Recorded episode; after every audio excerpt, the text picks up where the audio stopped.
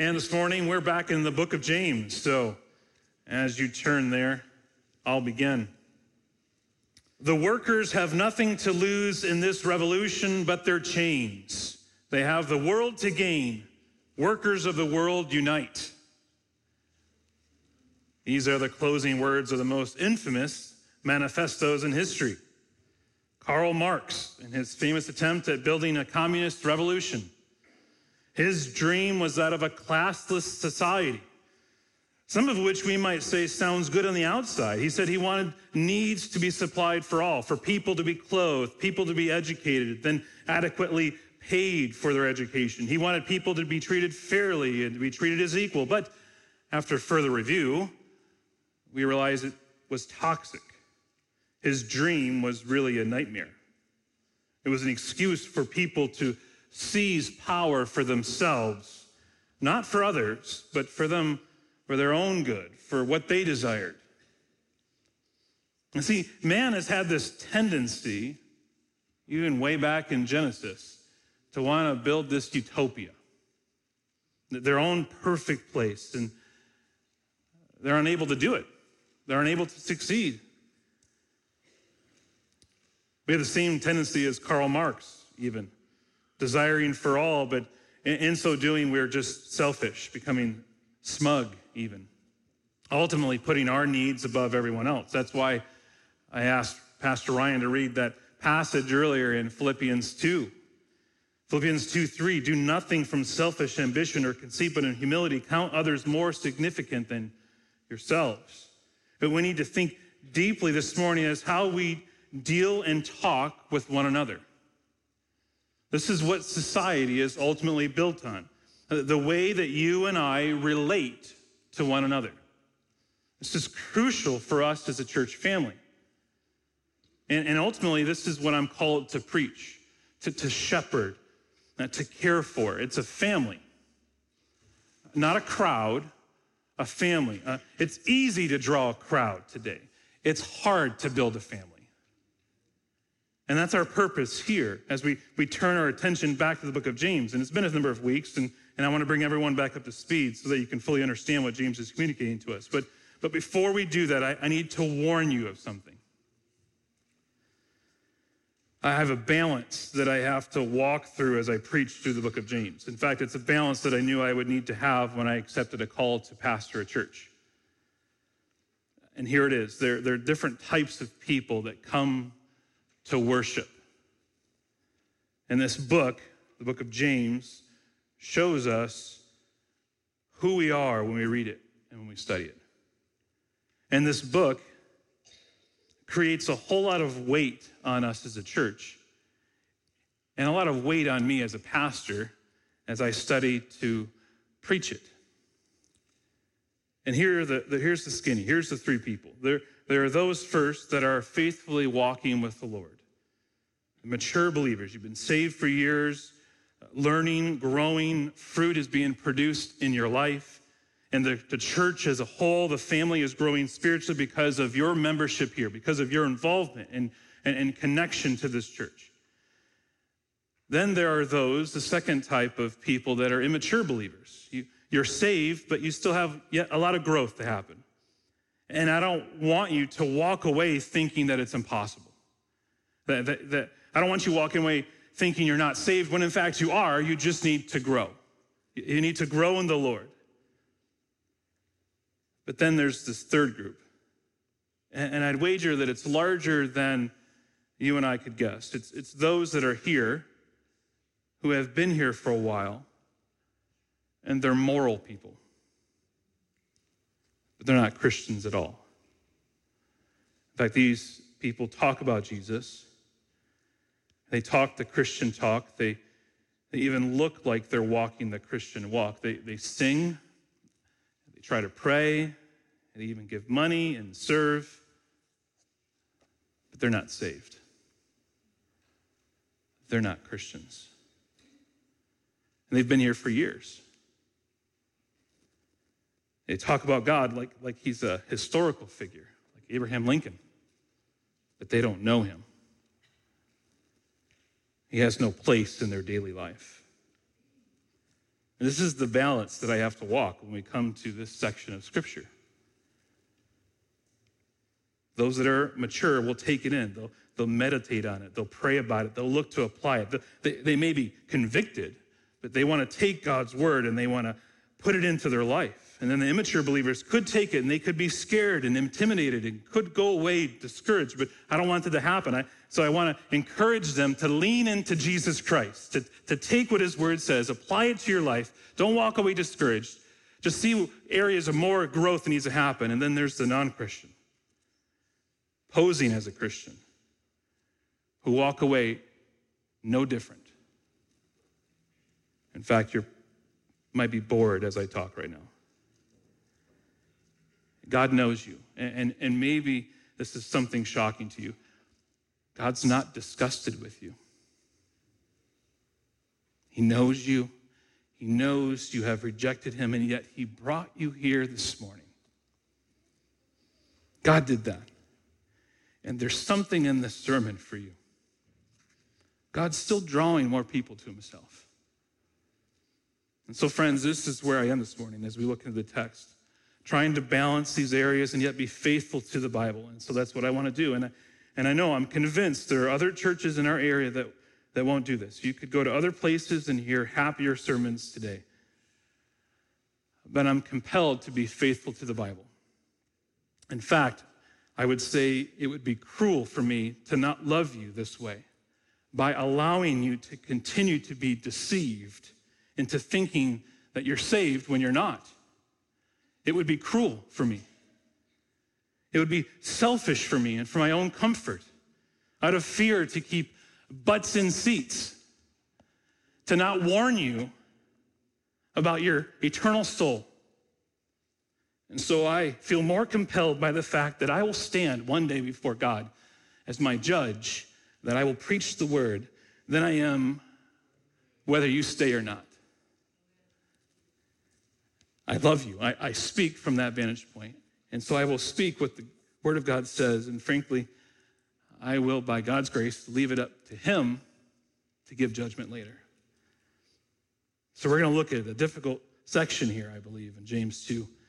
But I want to back up into chapter 1, and I want to start in verse 19. And you might have come in and noticed something different in the seats. Maybe you were worried that there was a bunch of seats saved because there was Bibles laying there. Sorry, we threw a curveball. Really, we wanted to make sure we had enough of the scriptures out that if you didn't have a Bible, you have one right there. So there's a, a black Bible. It looks like this sitting in your row. And uh, the point of that is, is that when we open the Word here, we open the Word. So if you don't have a Bible in front of you, whether it's on your phone or one in the pew, you're going to get lost. So you need to have the Bible open, and we're going to look at James chapter 1 here. It's on page 950 if you have a Bible there from the pew. It's on the, the right side of the page, or left side, excuse me. And, and if you're unfamiliar, I don't want to draw much attention, but if you're unfamiliar with the Bible, the big numbers are the chapters and the small numbers are the verses. And so look at chapter 1, verse 19 there at the bottom of the page, and follow with me as I read James chapter 1, starting in verse 19. Know this, my beloved brothers. Let every person be quick to hear slow to speak, slow to anger. For the anger of man does not produce the righteousness of God. Therefore, put away all filthiness and rampant wickedness, and receive with meekness the implanted word, which is able to save your souls. But be doers of the word, and not hearers only, deceiving yourselves. For if anyone is a hearer of the word and not a doer, he is like a man who looks intently at his natural face in the mirror. For he looks at himself and goes away, and at once forgets what he was like. But the one who looks into the perfect law, the law of liberty, and perseveres, being no hearer who forgets, but a doer who acts, he will be blessed in his doing. If anyone thinks he is religious and does not bridle his tongue, but deceives his heart, this person's religion is worthless. Religion that is pure and undefiled before God the Father is this to visit orphans and widows in their afflictions and to keep oneself unstained from the world. My brothers, Show no partiality as you hold the faith in our Lord Jesus Christ, the Lord of glory. For if a man wearing a gold ring and fine clothing comes into your assembly, and a poor man in shabby clothing also comes in, and if you pay attention to the one who wears the fine clothing and say, You sit here in a good place, while you say to the poor man, You stand over there, or sit down at my feet? Have you not then made distinctions among yourselves and become judges with evil thoughts? Listen, my beloved brothers, has not God chosen those who are poor in the world to be rich in faith and heirs of the kingdom which he has promised to those who love him? But you have dishonored the poor man. Are not the rich the ones who oppress you and the ones who drag you into court? Are they not the ones who blaspheme the honorable name by which you were called? If you really fulfill the royal law according to the scripture, you shall love your neighbor as yourself. You are doing well. But if you show partiality, you are committing sin and are convicted by the law as transgressors. For whoever keeps the whole law but fails in one point has become guilty of all of it. For he who said, Do not commit adultery, also said, Do not murder. If you do not commit adultery but do murder, you have become a transgressor of the law. So speak and so act as those who are to be judged under the law of liberty. For judgment is without mercy to the one who has shown no mercy. Mercy triumphs over judgment. Judgment. Let's pray. Father, we thank you for the opportunity we have this morning to gather together as the body of Christ and to hear your word preached. And we ask, God, that you would open up our eyes and our ears and our hearts and our minds to understand this glorious truth from your word. That as you bring conviction to our hearts, that we don't turn cold to that, but we receive it with humility, looking to grow and to become more like your Son. And that we would leave this place different than when we came in. For your honor and for your glory, we pray this all in Jesus' name. Amen. If you came in this morning, you should have received a bulletin and some notes. And in those notes are the points this morning that will guide us as we walk through this first half of James chapter 2. And if you notice, we've kind of went slow through chapter 1, but chapter 2 is kind of quick now. There's just there's stories in two halves. So in two weeks, we're going to look at just chapter 2. Lord willing. But the, the, the, schedule for this morning is just the first 13 verses of chapter 2 and, and three points there th- two questions and an answer. First, what is the problem? Second, why is it a problem? And third, a way out of the problem. And so that'll hopefully guide you as we look at the text here. But before we get into chapter 2, we read part of chapter 1, and then we were reminded of what this says and how this applies. If you remember in verse 23, as I just read and I spoke of a number of weeks ago, it says there, for if anyone is a hearer of the word and not a doer, he's like a man who looks intently at his natural face in a mirror. And if you remember, we talked about the Bible as, as this mirror. He says a, a, disobedient person is someone who looks into the mirror, into the Bible, into the Word of God, and then goes away and does nothing. The Bible, the mirror, shows you who you are. It, it shows you you. And when you look into the mirror here in, in, your, in your house, in your bathroom, it shows you who you are the good, the bad, and the. You can answer last. But when you look in the Word of God, it not only just shows you what you should do, it shows you who you are. He says your, your natural face, who you are when you come to God. And so you have to see yourself first. When, when you come to the Word, you have to see who you are. Before you can do anything, you have to see who you are. But then in verse 25, he says, But the one who looks into the perfect law, the law of liberty, and perseveres, being no hearer who forgets, but a doer who acts. He'll be blessed in his doing.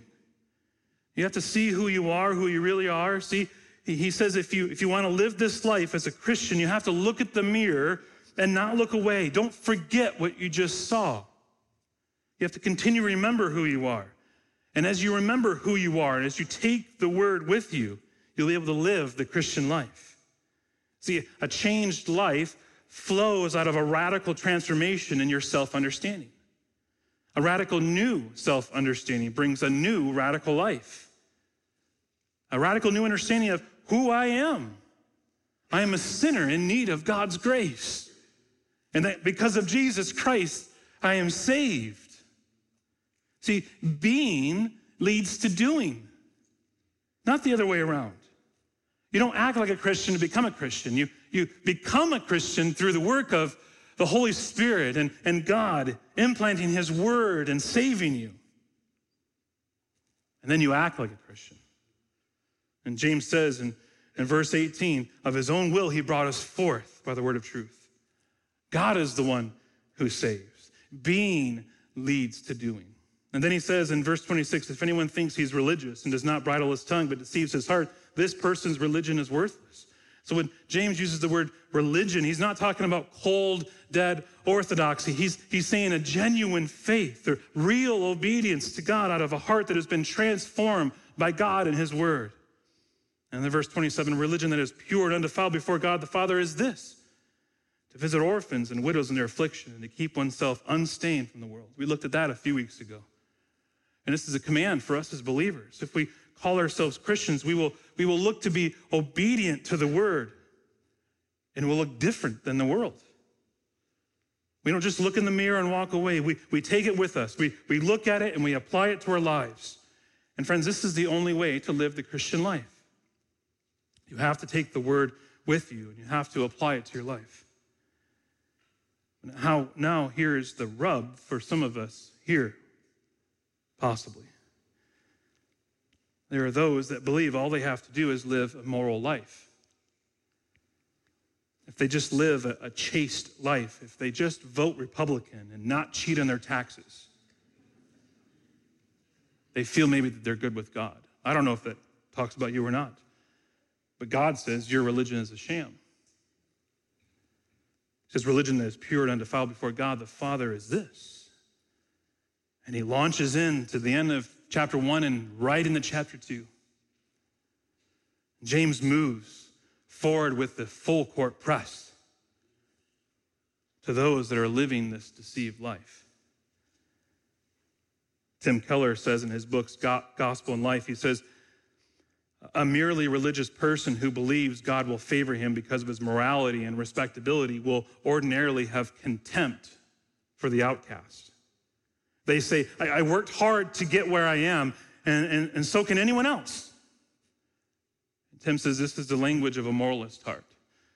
But others who say, I am only where I am by the sheer and unmerited grace and mercy of God. That is the language of a Christian's heart A sensitive social conscience and a life poured out in the deeds of mercy to the needy. And it's an eventable, it's a sign then of a person who has grasped God's grace and looks to apply it to their life. And I'm concerned for us that we understand God's grace and his mercy. Do you understand the mercy of God? Do you understand? Do you see how incredible is the mercy of God? You understand it. James says for us the evidence is seen in how you treat those around you. To be cold and distant to the needs of people right around you as you're made aware of it means you either not fully understand the magnitude of the gospel or you've rejected it. You've rejected it completely. Works do not save us. I, I, will preach that to the day I die. We are saved by grace alone, through faith alone, for God's glory alone. But for us as Christians, we need to see the world differently. We need to see the world differently than the rest of the world. We're not perfect, and we, we know we have more areas to grow, but we're progressing. And when your life shows no progress, no, no desire to read the Word of God, looking at the mirror than when you come in on Sundays and walking away unchanged. You should be questioning whether you are a Christian or not. It would be cruel for me to encourage you in your veneer lostness. So I'm not going to do that, and neither is James. That's all my introduction, so we're going to get started now. Number one, what is the problem? So here's the case study that James brings before the church and before us. The problem that James gives for us in his first four verses. He says, My brothers, show no partiality as you hold the faith of the Lord Jesus Christ and the Lord of glory. For if a man wearing a gold ring and fine clothing comes into your assembly, and a poor man in shabby clothing also comes in, and if you pay attention to the one who wears fine clothing and say, You sit here in a good place, I read that in an English accent, just so you know, in my head. I, I can't do that, but that's how I read it. While you say to the poor man, You stand over there or sit down at my feet. And so, just just so you're aware, if you serve as an usher or greeter in our church, this is your sermon, okay? A few of you are getting that. All right, good. Pay attention, greeters and everyone else. Verse three, and if you pay attention to the one who wears fine clothing and say, You sit here at a good place, while you say to the other poor man, You stand over there or sit down at my feet. Verse four, have you not then made distinctions among yourselves and become judges with evil thoughts? This is a verse for all of us, not just greeters. The, the, the what that James brings to us is, is this don't show favoritism. Don't show favoritism. Don't do it. Don't show partiality. Literally, it means to accept someone according to their face. That's what partiality means. It's to show a, a, certain level of respect to one person because of how they look, or, or maybe who they are because you know them, or how they carry themselves. And then, then to show another different level of respect to someone else, a lower level of respect. And he's saying, don't play favorites. Don't do it. And, and really, what he's saying is even more directly in verse 4 we shouldn't discriminate. What is it to discriminate or show favoritism? He's saying, don't withhold or give glory or love or affection or hospitality or friendship or mercy or kindness or service to people based upon their external appearance. He's saying, don't do it. And you have these two people that he gives an illustration. And, one of them, when you read it in the Greek, is, is really kind of funny. It says, one man comes into the assembly gold fingered. It's really literally what it says. Gold fingered. It's not a James Bond movie from the 60s. It means making uh, this person has gold all over and their fingers. It's it, making sure that show him importance by, why, by what you notice about him wearing to the assembly, to the meeting, the gathered church. He's a man of importance. He's a man of weightiness. This is a, a man or a woman of power. They have a lot of influence. And in this person, it seems as though is making sure it's seen by everyone. And how is it? It's by the gold in his fingers, the, the, the fine clothes, literally the, the bright clothes. Not sure I can adapt that to today, but there's a, a flash in some way of this person as they come in. And then the poor man comes in. He's not dressed in fine clothes. In fact, James uses extreme language here. He, he is wearing shabby clothing. Literally, it is filthy, greasy, soiled, even, to the point that it's unpleasant to be around. And he's obviously not wearing church appropriate clothes. And people notice. He's less important, less than less influence, less power. And it's all seen on how he dresses. And they both come into the meeting time in the church, and they come from different walks of life, and instantly they're seen or smelled. And James says emphatically for us don't dis- discriminate, don't show favoritism you treat them the same. Now, you may say, we don't do that. I, I don't act that way. I, I, wouldn't hold someone to a special view. And, and I pray that you won't have this temptation, but I live in America too, and I know that this is a possibility. Let me put it on a shelf that I believe most of you can reach. Let's say this morning that Russell Wilson comes into our service. Quarterback for the Seattle Seahawks. They have a one o'clock game, so he's going to come to the service at 10:30 and get out hopefully in time. He and his wives come through and, and they, they thought they're going to check out this church in Edgewood. They, they humbly come in.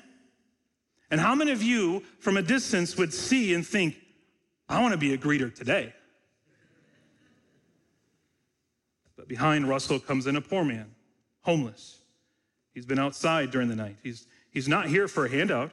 He, he wants to come see this church, to, to see what worship's like. And he comes right behind. Russell is there, good looking in fine clothes, smells normal, not really even drawing attention to himself. He's just here. And the guy behind him, not so much. His clothes are tattered. He hasn't showered in days. And you're sitting here, you're, you're showing restraint from the other side of the, the, of the room, just glancing casually over where's Russell at? Where's he going to sit? And, and you get your eyes really big if he makes his way towards your section. And all of a sudden, you're overwhelmed by the glory of Russell. Glory. What does glory have to do with this? Do you remember what glory means when we looked at it in 1 Samuel? What does glory have to do with this topic? James said in verse 1, chapter 2, My brothers, show no partiality as you hold the faith in our Lord Jesus Christ, the Lord of glory. The Hebrew word for glory is kabod, which means heavy, weighty. The, the word glory in the Bible, its, its only original reference is a physical reference to a physical heaviness or weight. That is what the word means. And let me give you another example. The oceans are glorious. They are literally glorious. Think about it. You stand before the ocean and you cannot see the other side. You cannot see the other side and what's happening over there. It's, it's unending to your eyes. You, you drive to the Pacific Ocean and you walk out and you begin to look. You sit down, and you see the water, and you know that on the other side, 5,000 miles away, there is Tokyo, but you can't see it because the ocean is glorious. It's expansive, it's huge. And you sit there and you take it in. And you look at and you think of yourself compared to the hugeness of this ocean, and you feel so small. It's weighty, it's glorious, it's heavy.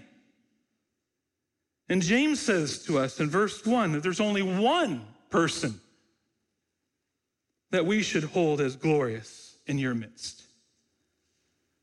It's Jesus Christ. But you see Russell on the other side of the room,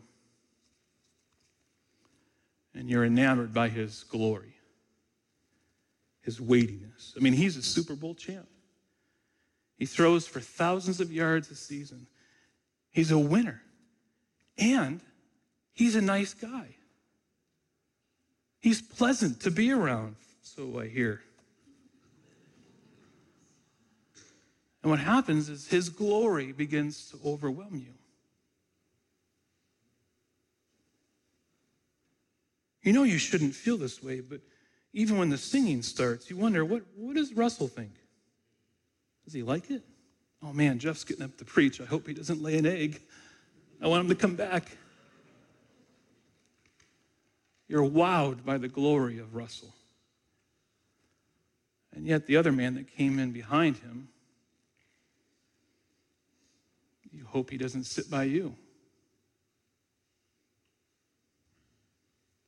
I mean, you could smell it when he came in. Not alcohol, but just you could tell that guy hasn't showered. You're wowed by one and disregard the other. The word glory means basically how important you are, how much you matter, how much of a difference you can make. You see, it's clout. Will he notice me? What can I get from him? And in this passage, the rich man is showing forth his glory, and the poor man is showing forth his lack of glory. And James says, don't put the visible rich person in a special spot and then relegate the poor person to another. Don't do it. And this isn't saying that you need to be friends with every type of person exactly the same. It doesn't say that. And I know there's a drift to spend time around people who are similar to you, but in the church, we should live differently than the world, and we shouldn't show favoritism.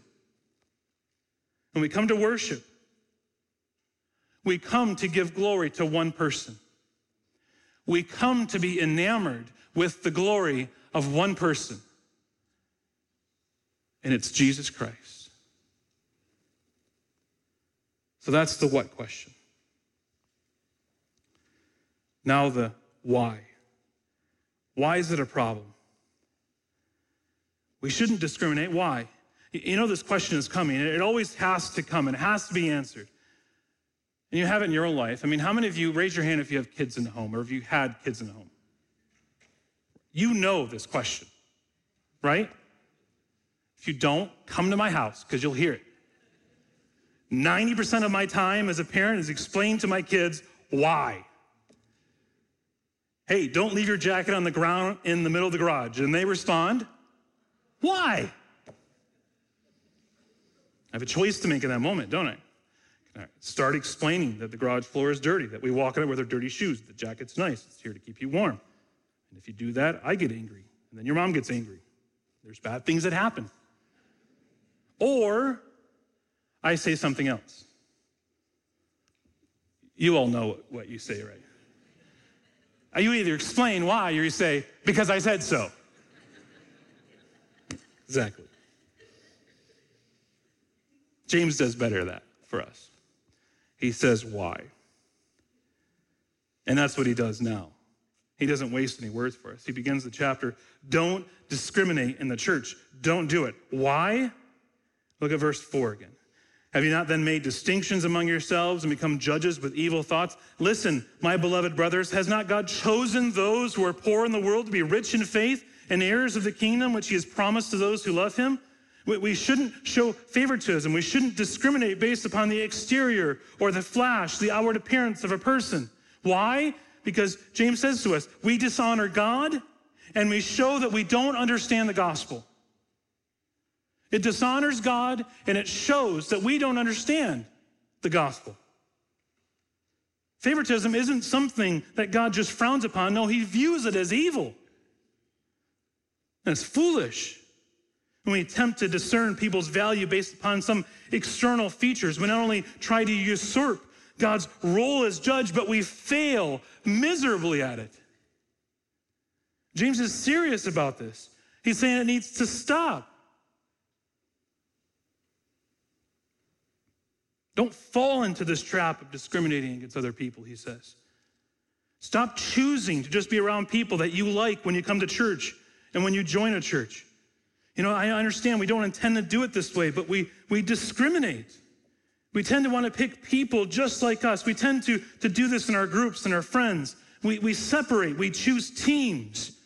Do you know what that was like? Do you remember that in school, choosing teams? You know, you got in the recess and it was time to play football or basketball and they chose teams and they never chose the tall, slow one. Why? Because I'm not going to help in football. I'm slow.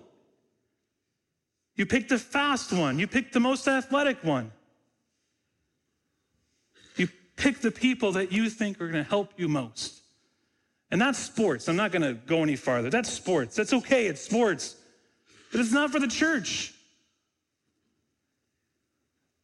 And I want to say this, friends, listen closely. That is anti gospel.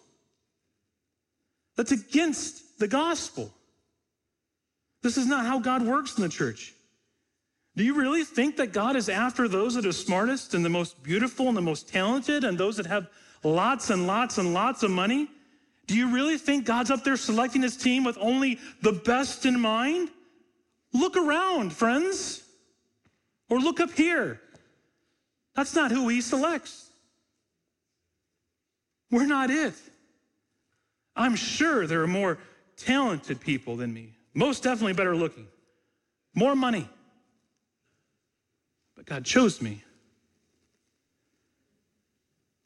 The word chosen here in verse 5 means to, to choose out from many possibilities. To choose out. It's a verb in the middle voice, meaning that God has chosen his elect out of the world by himself and for himself. And the order is so important. Divine election precedes and produces saving faith, not the other way around. God didn't look down the tunnels of time to see who would choose him so that he could pick them first. No, it's the opposite here, friends. If you're a Christian here this morning, it's because God chose you first, which then enabled you to have faith because he gave it to you. Salvation is all of God, so that no one could boast. And if you're here this morning, Christian, it's not because you are awesome. I have to be honest with you this morning. You're not awesome. God didn't choose you because you're all that in a bag of chips. That's the most loving, faithful thing I can do to you. You're not awesome. God is that he would dare to choose me. That he would dare to choose me. Paul rightly tells us in 1 Corinthians 1 26, For consider your calling, brothers. Not many of you were wise according to worldly standards. Not many were powerful. Not many were of noble birth. But God chose what is foolish in the world to shame the wise. God chose what is weak in the world to shame the strong. God chose what is low and despised in the world, even things that are not, to bring to nothing that are, so that no human being might boast in the presence of God. And because of him, you are in Christ Jesus, who became to us wisdom from God, righteousness and sanctification and redemption, so that, as it is written, let the one who boasts boast in the Lord. This is why we should never assume that God needs to start saving big movie stars or famous athletes to get the word out. Friends, the gospel goes forth through normal people like you and me. That's who God chooses. And we don't boast in us, like, like we have anything to boast in. No, we boast in God. And so when you show partiality, when you show favorites and discriminate, you're dishonoring God because you have stepped out of saving grace and you're making yourself judge and you're making yourself God. And friends, you need to remind yourself you're not saved because of your awesomeness. You were saved because God is awesome. And for us to have this standard for others to meet, to be recognized as human, is anti gospel. It is, it is not how God is, and it's not how God works. And frankly, it's outside the mercy that God has shown to you. James continues, though, in verse 6 you have dishonored the poor man and not the rich ones who oppress you and the ones who drag you into court. Are they not the ones who blaspheme the honorable name which you were called? James explains the ludicrous behavior of these believers showing favoritism because the rich that they hold up so high are the ones that are only in it for themselves. It's really an indictment right here in the middle. He's saying, You so want to be loved by the world, to be accepted by the world, to be, to be in love with this and applauded, that you dishonor your eternal brother and cuddle up with those who belittle this noble and excellent and fair and worthy name of our Lord Jesus Christ. They mock you and they mock your God and they make life difficult for you. He says, You'd rather have them as friends? Doesn't make sense. And how does this apply to us now? Whether you know it or not, the church in America is trying so hard to be seen as cool. Need to be hip, trendy. And all that is, is cuddling up to the world who belittles them, who mocks them, who attacks them, who hurts them, who wants nothing to do with them.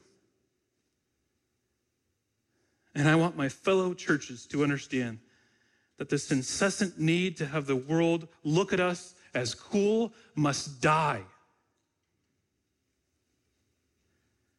That's not who we are as the church. Stop thinking that we have to be cool. We're, we're never going to make Jesus look cool. Cool enough that everyone will think he's cool and I want to get to know him. No, we live against the culture, not for it. You see, once you try to make Jesus cool, he isn't Jesus anymore. He's someone totally else. And he's just like one of us. And friends, that's not going to help you when you stand before God. An earthly, cool Jesus won't help you when you stand before God for judgment of your life. You need a holy Jesus not a cool Jesus. So we've seen what the problem is, and we've seen why it's a problem at last, is a way out of the problem. James does not want to leave us wondering what we should do to combat this problem. The steps to address the problem is to fully understand what it is and why it happens. But now, now we need a way out. How do we, how do we deal with this problem? And there is a way out. James gives us the way. Verse 8. If you really fulfill the royal law according to the scriptures, you shall love your neighbors yourself, you are doing well. If you want to please the heart of God, you have to go back to the Word. See, James points us back to the mirror, to the Word. Do the Word, read the Word, obey what the Word says, and take the mirror with you for life. See, the way out of the problem is obey the Word. And his argument is rather simple fulfill the royal law. Love your neighbors yourself. Do the royal law. Why is it royal? Well, because King Jesus said this is what he did, and he did it. Jesus said in Matthew 22, and he said to them, You shall love the Lord your God with all your heart, with all your soul, with all your mind. This is the greatest and first commandment. And the second is like it you shall love your neighbor as yourself. And James points his reader back to the Bible as the answer to their problems. It's, it's what the scriptures say, what Jesus taught us. This is again taken from Leviticus 19, which makes provisions for honoring and showing love to the poor to those that are oppressed or deaf or blind or sojourners or servants or women or elderly. And he's saying, have compassion for those people, not just the ones that the world values. Line yourself up with the word, the royal law, and do the word, obey the word. And then James brings the heat. Verse 9. But if you show partiality, you're committing sin and are convicted by the law as transgressors. For whoever keeps the whole law but fails in one point has become guilty of all of it. For he who said, Do not commit adultery, also said, Do not murder. If you do not commit adultery but do murder, you have been tra- become a transgressor of the law. And here's what happens you, you can come into church, a large church, maybe like ours, where you might be able to sit and hide. And you can feel good because you got up and you came to church, you're just trying to fit in. But then James singles you out and you try to avoid it. Maybe just uh, you're going to repeat something that pastor said later in the week just to prove that you listened to the sermon, but you're no different. You're still in your unbelief. And you're, you're going to try to justify yourself saying, I didn't hurt anyone. I didn't commit adultery. But James' point is so, so you didn't commit murder, you didn't commit adultery, but you discriminate. And you're a racist. You've broken the law. You didn't do this by accident. You, you willfully broken the law. You have sinned against the holy and just God. Now, conservative Christians think murder and adultery are bad sins. That's, that's very bad, Jeff. But James is saying you cannot just pick and choose which are bad and what isn't. There isn't some hierarchy in the laws of God. Are you a racist? either outwardly or in your heart, you're breaking God's law. God says you're a lawbreaker. See, conservative churches, I've seen them, I've been a part of them. They tend to say, oh, yes, most definitely, adultery, uh, adultery, uh, murder, and drunkenness are terrible. They are. But racism, materialism, well, you know, oops. To err is human, That's not what God's word says. There isn't some hierarchy of his law. And we need to understand that sinning is ultimately breaking a relationship. He, God, is the one who said there in verse 11 that we shouldn't commit adultery. It comes from God, it's, it's his expression of his character. If God says something is wrong, it's because it's inconsistent with his character of who he is. Now, how does this play out? Let me illustrate this for you. Let's say my wife asked me to go to the store and get three bags of salad mix for a meal. It's clear to me that she wants three bags. And if it's a grocery list, if it's more than two items, I write it down. I take the list with me. I know what she wants. But I come home and she comes to me to receive the three bags of salad mix. Instead, I purchase two bags of chips. And she says, Was there salad? And I say, Yep. Now, the issue isn't the salad. She could go to the store and buy the salad. If that was the issue, she could say, All right, I'm going to go buy salad. The issue is our relationship at that point. She has to get to the bottom on why I understand what she wants. And then I go and deliberately do the opposite. This is what James is saying to us this morning. The law isn't a point system, it shows us that we don't obey what God has told us to do. And when we sin, we break that relationship with God. And God isn't some passive creator just walking away. No, He's jealous for His children. So we cannot just check out breaking the word and not thinking that there's an issue. James says that favoritism breaks the law of God, and you can't repeatedly and happily and willingly break it and then think that everything is just hunky dory. And perhaps today you have been confronted for the very first time in your Christian life with the sin of favoritism. And I say, Amen. Now, James says, take the mirror with you and obey and do the word. It continues, though, in verse 12 so speak and so act as those who are judged under the law of liberty. Don't speak and act as those who are still under the law with no hope. Instead, we should live as free people. There is freedom for us when we obey the word of God. We talked about this a few weeks ago. You might say, How does the law bring you freedom? How can any law bring you freedom? And that's a good question. Because we tend to define freedom as a removal of restrictions, but the Bible says we are free when we live within the restrictions. And we don't see that naturally. We, we push against that. Our definition of freedom is flawed. You see, the biblical definition of freedom is that you are free. You have been released to truly be and live how God created you to be, how you were built. You can understand who you now are in light of God.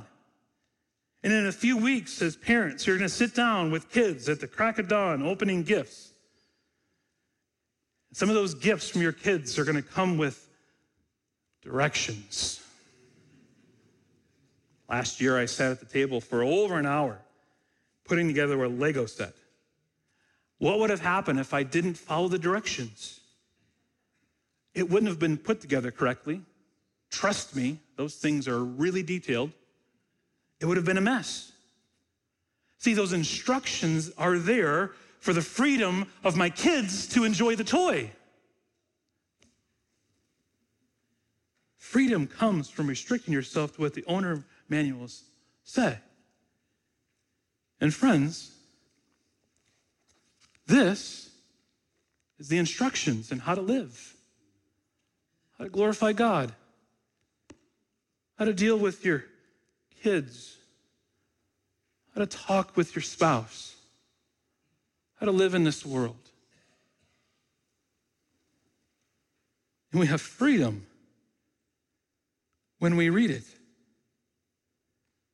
We have freedom because God made you. He's the author. And so God has every right within himself to tell you exactly how you should live. And he says we need to know the word. We need to listen to the word. We need to apply the word.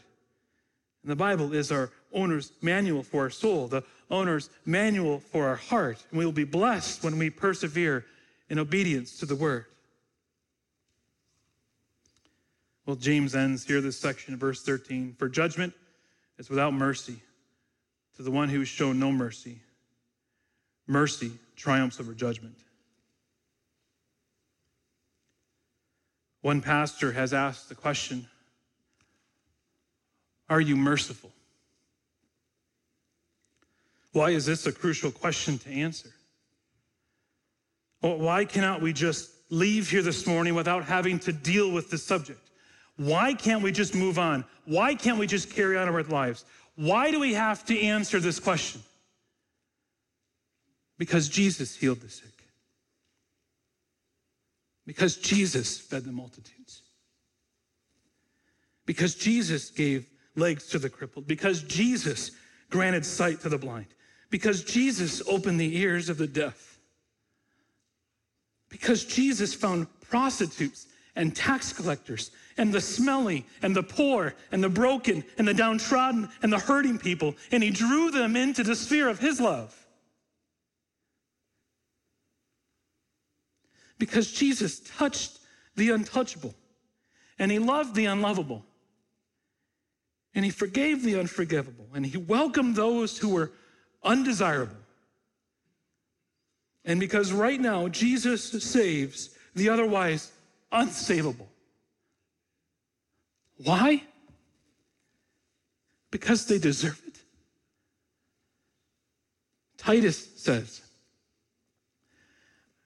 when goodness and loving kindness of our God, our Savior, appeared, He saved us not because of works done in righteousness, not because we met Him halfway, not because we took the proper steps forward and in good faith have elevated ourselves to the place of the deserving poor, but He saved us because of His mercy.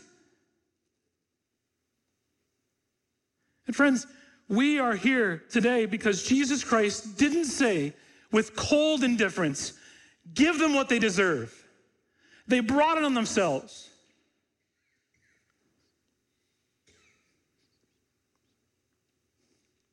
Jesus Christ is the mercy of God.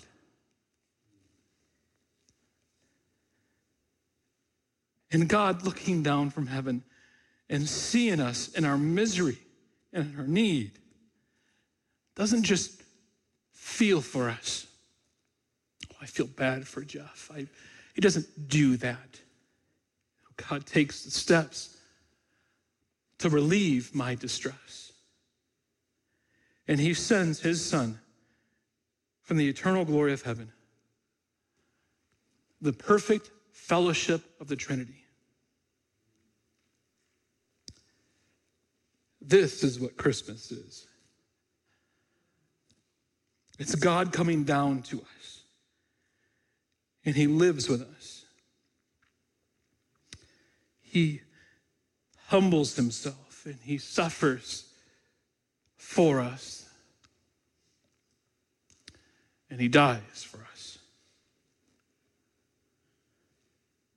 Do you understand this? Have you experienced this? Friends, there is no hope for you outside of Jesus Christ. If you are outside of Jesus Christ, you will stand before God one day all by yourself. Your parents won't be there. Your friends won't be there. I won't be there. You will stand by yourself in your sins. And you'll have to give an account for it. But as a Christian, we will stand before God one day, washed, redeemed, and free, all because of Jesus Christ. Do you understand why this is the best news in the world?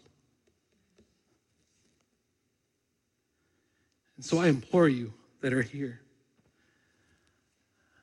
to turn from your sins of trusting yourself and turn to Christ for salvation.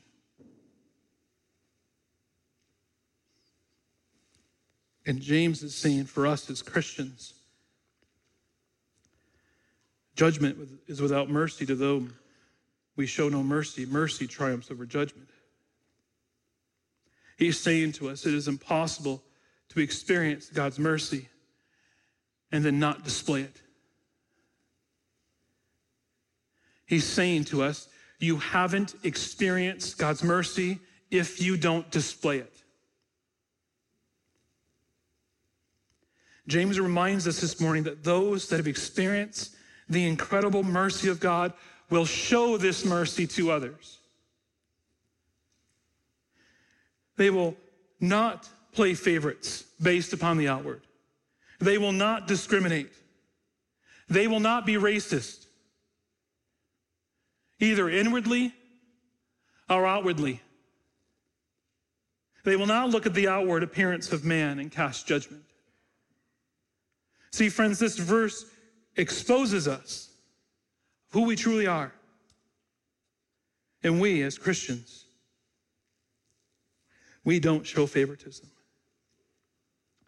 We show the heart of God to those that we live with and around.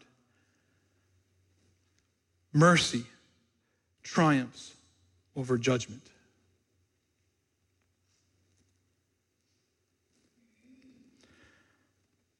Are all of your friends just like you?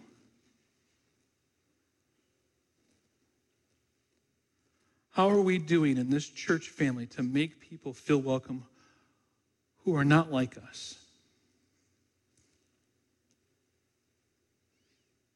How are you doing in your own life to treat people who are not like you? Let me close with a story from Luke 7. Jesus answering the religious Simon. Simon, I have something to say to you. And he answered, Say it, teacher. A certain money lender had two debtors. One owed 500 denarii and the other 50. When they could not pay, he canceled the debt of both. Now, which of them will love him more? Simon answered, The one, I suppose, for whom canceled the larger debt. And he said to him, You have judged rightly. Then turning toward the woman, he said to Simon, Do you see this woman? I entered your house you gave me no water for my feet. But she has wet my feet with her tears and wiped them with her hair. You gave me no kiss, but from the time I came in, she has not ceased to kiss my feet. You did not anoint my head with oil, but she has anointed my feet with ointment. Therefore, I tell you, her sins, which are many, are forgiven for she loved much. But he who is forgiven little loves little.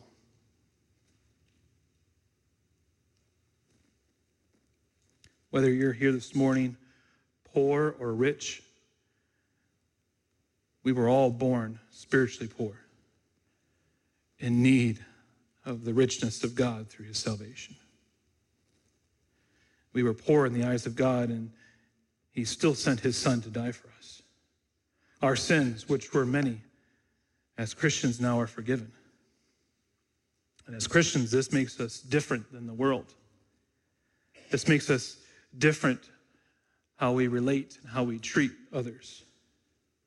And God is calling us as a church to love one another, to be members, committed to one another, not just looking on the outside, but committed. God is not interested in a bunch of lone individuals. He wants whole churches loving each other on display for the world. And when someone comes into our assembly, we are eager to show them the same love that God showed us. And I pray that this text will impact our church for generations. I'm going to pray and ask the men to come forward this morning to serve communion. Let's pray. Father, we thank you for this morning.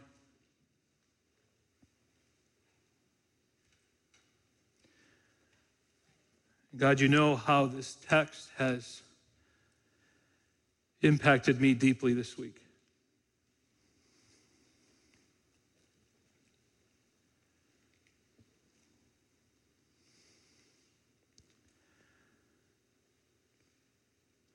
God, we know that there's areas for us to grow in the, the treatment of others. And how the temptation is strong for us as, as humans to, to judge on the outside. And, and to not even think how we're now displaying favoritism to others.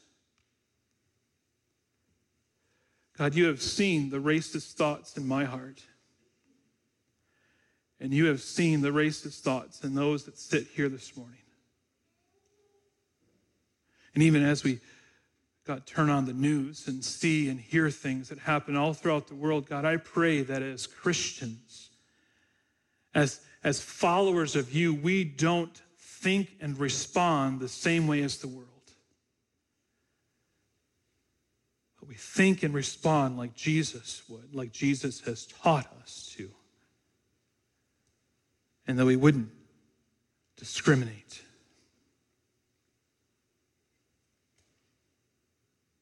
Father, you know the history of this country,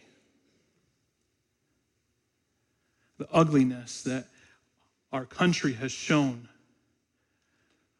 for years against those that were different.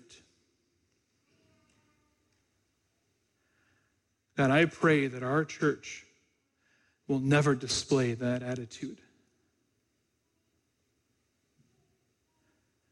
Help us, God, to be faithful to your word, to be loving to those, to anyone that comes in, God, to show and display the same love that you have shown us. And God, as we partake of this, this, this meal, this is a time for us, God, to remember yet again what Jesus Christ has done for us. And we glory in you. We glory in you, Jesus. We thank you for dying on the cross to save us, to redeem us, that keeps us so that we will spend eternity forever with you. We ask it all in Jesus' name. Amen.